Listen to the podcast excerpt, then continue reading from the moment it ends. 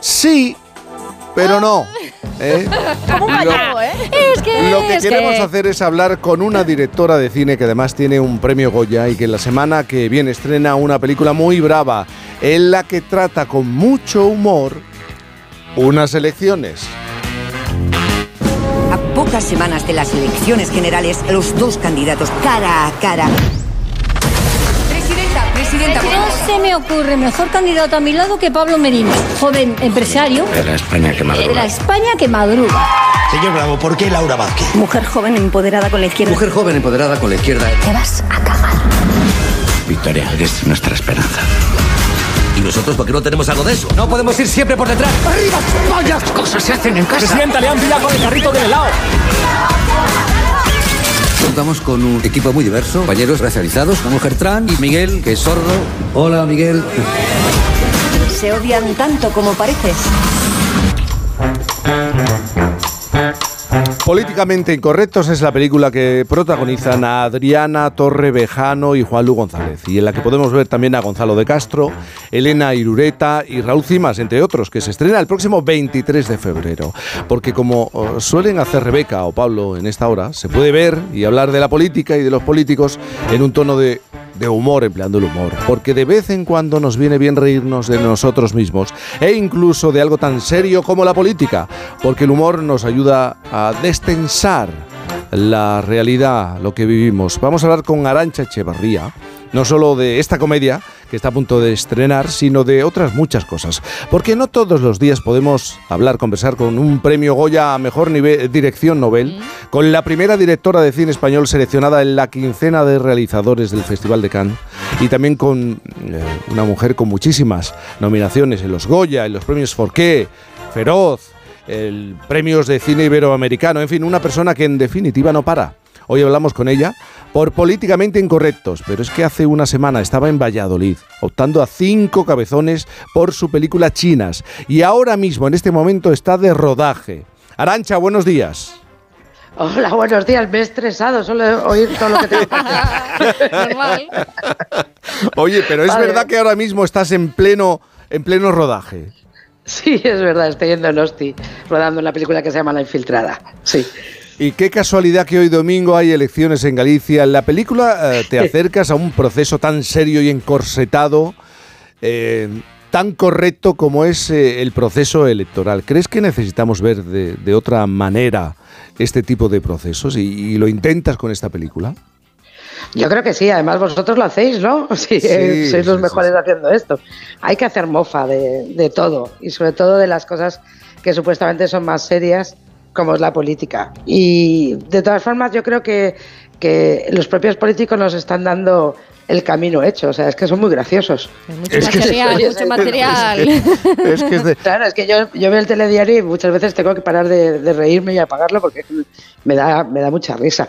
Entonces, como son tan absurdos, pues es que nos daban pie para hacer una peli, ¿no? Sí, la trama de la película va tiene que ver con dos rivales políticos de partidos completamente antagónicos que eh, tienen un enredo amoroso.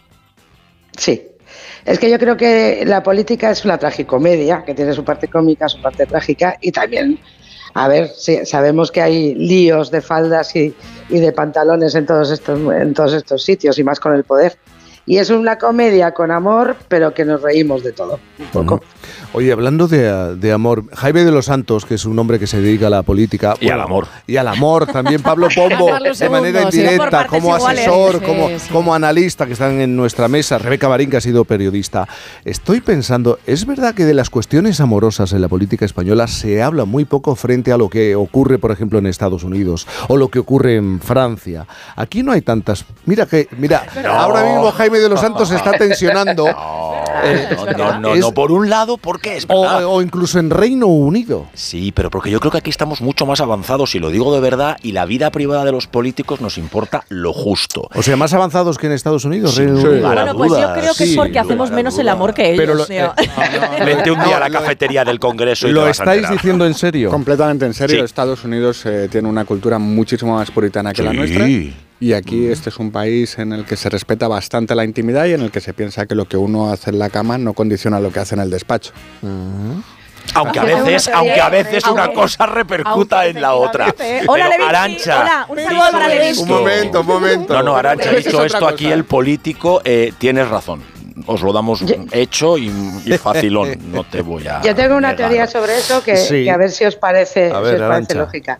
Yo creo que en Europa eh, los partidos, los presidentes dimiten por cuestiones políticas, en Estados Unidos por cuestiones sexuales habitualmente, líos, líos de faldas, y en España no se dimite. No dimite nadie. Tiene toda la razón. Da igual toda la razón. Cosa bárbara. Dicho esto, Sí, sí. los temas de cama nunca pueden ser motivo Herramienta. para, por supuesto, ojo, dentro de la legalidad.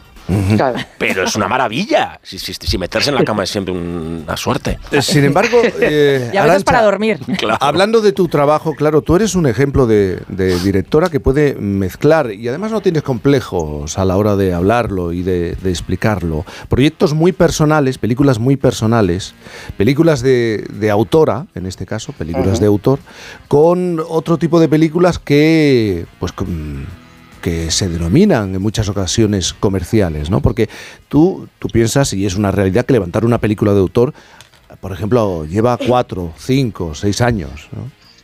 Claro, y yo no me muero en casa sola y Claro. pensando en cuándo voy a hacer la próxima película. Y son películas muy especiales donde tienes mucha documentación, que cuesta mucho levan- levantar la financiación porque son más especiales, más pequeñas, y de pronto me viene un productor con una idea buenísima, como, como en este caso políticamente incorrectos, y con dinero, que eso es un placer, rodar con dinero, Sí. y te dicen, toma, 5 millones de euros para hacer una película. Y ahí yo me vuelvo loca, o sea, soy feliz. Vamos, es que soy feliz, más feliz que una perdiz haciendo estas cosas. Soy muy feliz. Vives un momento eh, profesional muy especial, voracidad por los rodajes, ¿no? Porque ¿no? has empezado a, a- a dirigir a los 50 años. Sí, ese es el problema. O sea, yo llevo deseando dirigir desde que tengo uso de razón, desde que tenía ocho. Le decía a mis padres que quería ser directora de cine, que no entendían nada. O sea, será de cine, sí, pero de cine no creo. Y siempre he querido rodar. Y entonces era muy difícil en mi época, además, porque ahora ya estamos como de moda las mujeres, pero cuando yo empecé era muy difícil. Hice 12 cortos, yo ya no sabía qué hacer y hasta los 50 años no pude hacer mi primera peli. Entonces yo lo que tengo es lo que has dicho tú perfectamente, voracidad por cortar historias. Tengo tantas historias atrás, estos 50 años Claro. pe- imaginándome películas que ahora mismo no voy a parar, a no ser que, que el público ya no, no- no esté conmigo, pero si, si sigue a mi lado yo voy a seguir haciendo pelis. Arancha, soy Rebeca, encantada y enhorabuena porque además soy muy amiga de Adriana Torrevejano, o sea que me alegro mucho de que, sí, sí, de que os vaya fenomenal. Eh, oye, yo quiero hacerte una pregunta, tú decías que ahora las mujeres estamos de moda, pero tú fuiste muy visionaria, yo recuerdo un documental tuyo de cuestión de pelotas que Sí. era sobre las jugadoras de fútbol que al final estaban haciendo de limpiadoras. Quiero decir que con todo esto que ha pasado, eh, bueno, pues este año con Rubiales, etc., tú ya ese tema lo rascaste, lo sacaste, pusiste el foco, ¿no? Y, y- y es importante, ¿no? O sea, y unos cuantos Sí. años después estábamos en las mismas. Sí, sí, ese documental es del 2010, Ah. imagínate. Y en aquella época las, las jugadoras eh, futbolistas no eran profesionales, pero tenían una Superliga, jugaban en, en el Atleti Madrid, en el Barcelona, y cuando empecé a indagar sobre el tema, me me quedé sorprendidísima al ver que, que no tenían contratos como jugadoras, sino pues como masajista, como limpiadora del estadio, y si tenían algún tipo de lesión, pues a su casa, no había nada. Entonces eh, hicimos ese documental para Cuentos TV y fue maravilloso porque la propia federación se retrató, ¿no? Decía el presidente de la federación, a ver, pero si, si ellas quieren, ahora ya pueden ser abogados, dentistas y encima también quieren ser futbolistas, yo, yo creo que ya está bien. Cosas así horrorosas. Y, y después del documental conseguimos que por el, por el clamor de la gente viéndolo, que les dieran la ficha P de profesional y pudieran estar con una nómina como futbolistas. No hay cosas sorprendentes como que uno de los clubes importantes se llamara Club Tacón. Pero más allá de eso, luego llegas con el maravilloso, no sé si llamarle film, porque es mucho más Carmen y Lola, por el que además te premian con ese Goya dirección Nobel. ¿Por qué esa historia que es inolvidable, Vamos. con un reparto extraordinario y además bueno, quizá porque a algunos nos toca más, con una perspectiva del amor muy diferente, dos mujeres de etnia gitana. Pues porque yo quería hablar del primer amor, de ese primer amor que siempre me habían contado todos los hombres que era un amor muy sexual, el primer amor contado desde el punto de vista de un, de un chico. Y para mí fue todo naif, fue todo imaginar lo que, lo que pasaría de una vida juntas y cosas de estas. Y era muy diferente a lo que me habían contado. Dije, yo quiero contar cómo sentí yo ese primer amor. Y a la vez vi una imagen de la primera pareja de chicas gitanas que se, que se casaron que lo vi en el país, que estaban de espaldas, que no podían dar sus nombres, que habían ido solas. ¿Sabes lo que es para un gitano? Una boda sin, sin fiesta, Sí, ¿no? Sí, sí, sí. Y entonces pensé, jolines, me encantaría coger esa foto, darle la vuelta y ver las caras. Y ahí surgió Carmen y Lola. Esa fue la génesis. Hola, ¿qué tal? Yo soy Pablo. Eh, volviendo al largo, Hola, Pablo. volviendo al largometraje, eh, que he visto el tráiler y que el 23 estaré, estaré viéndote. Eh, da, da la sensación de, que pintas un- una España muy, muy polarizada, en el que al mismo tiempo eh, se cruzan las relaciones personales entre, entre los candidatos. ¿Hasta, ¿Hasta qué punto, para mí esa es la pregunta, la, por eso quiero ir a ver la película, hasta qué punto hay eh, cierta denuncia sobre el espectáculo que supone la polarización?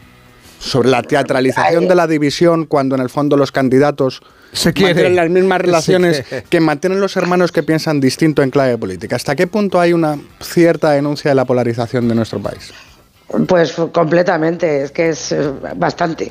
A mí me da mucha rabia esto de, de dividir en dos bandos España y dividir en dos bandos la política y me da mucha rabia todos los partidos que surgieron hace unos años y que se, que se destrozaron ellos mismos, ¿no? Que, que pues yo que sé, Ciudadanos, que era como una derecha menos, menos de derechas, o Podemos, que era más extrema, todos estos partidos que podían haber crecido desde y, cre- y romper esta polaridad se autodestruyeron, ¿no? Y fue como, por favor, no nos dais opciones, volvemos otra vez a la izquierda y a la derecha. Y a mí me parece que es un teatro, ¿no? Y al fin y al cabo, porque cada vez se parecen más entre ellos, además, que es una sensación que tengo constantemente. A veces oigo a Feijo y digo, parece Pedro Sánchez, oigo a Pedro Sánchez y parece Feijo, ¿no? Y me parece que cada vez están olvidando más el concepto que tenían como, como, como partidos primigenios. ¿no?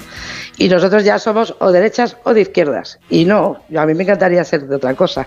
Me encantaría ser una ciudadana con más opciones de, de voto, con, con medidas sociales y económicas mezcladas, con otro concepto de vida. Y luego hay otra cosa que el, que ciudadano yo creo que estamos muy hartos, que es la falta de consenso, que es otra cosa que se habla mucho en la peli. O sea, nosotros estamos convencidos, los ciudadanos, de que si esta gente se sentara a hablar y mirara por nosotros y no por sus intereses personales, políticos y de poder, la vida sería muchísimo más agradable para todo el mundo, ¿no?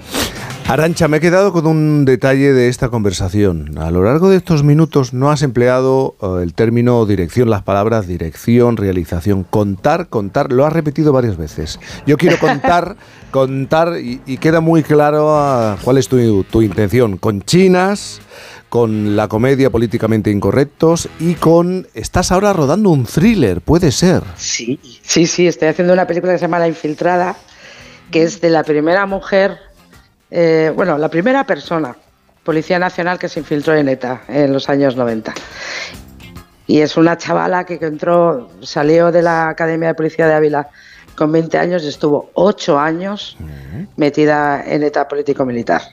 Y es una historia desconocida que la gente no conocía y que cuando me empezaron a contar la opción, yo escribí el guion con Amelia Mora, pero me contaron la idea genérica para hacer la peli y empecé a pensar, yo con 20 años, Arancha, ¿no? Cuando empecé a viajar, cuando empecé a enamorarme, cuando empecé a, a mis primeras fiestas, cuando empecé a hacer to- todas esas cosas que hace un adolescente, de pronto métete en, en una calle de Donosti, en una rico taberna, en- en- con, el, con el enemigo, falsear tu propia identidad para, para salvar a otros. O sea, me pareció un viaje que estoy disfrutando ahora muchísimo en el rodaje. Es una pasada. Arancha Echevarría, seguir contando historias. Un beso enorme. Muchas gracias de ir al cine, que, que va a estar muy divertida. Políticamente incorrecta. Muchísimas gracias. Una pausa muy rápidamente en Por fin no es lunes. Con Cantizano. Dos candidatos.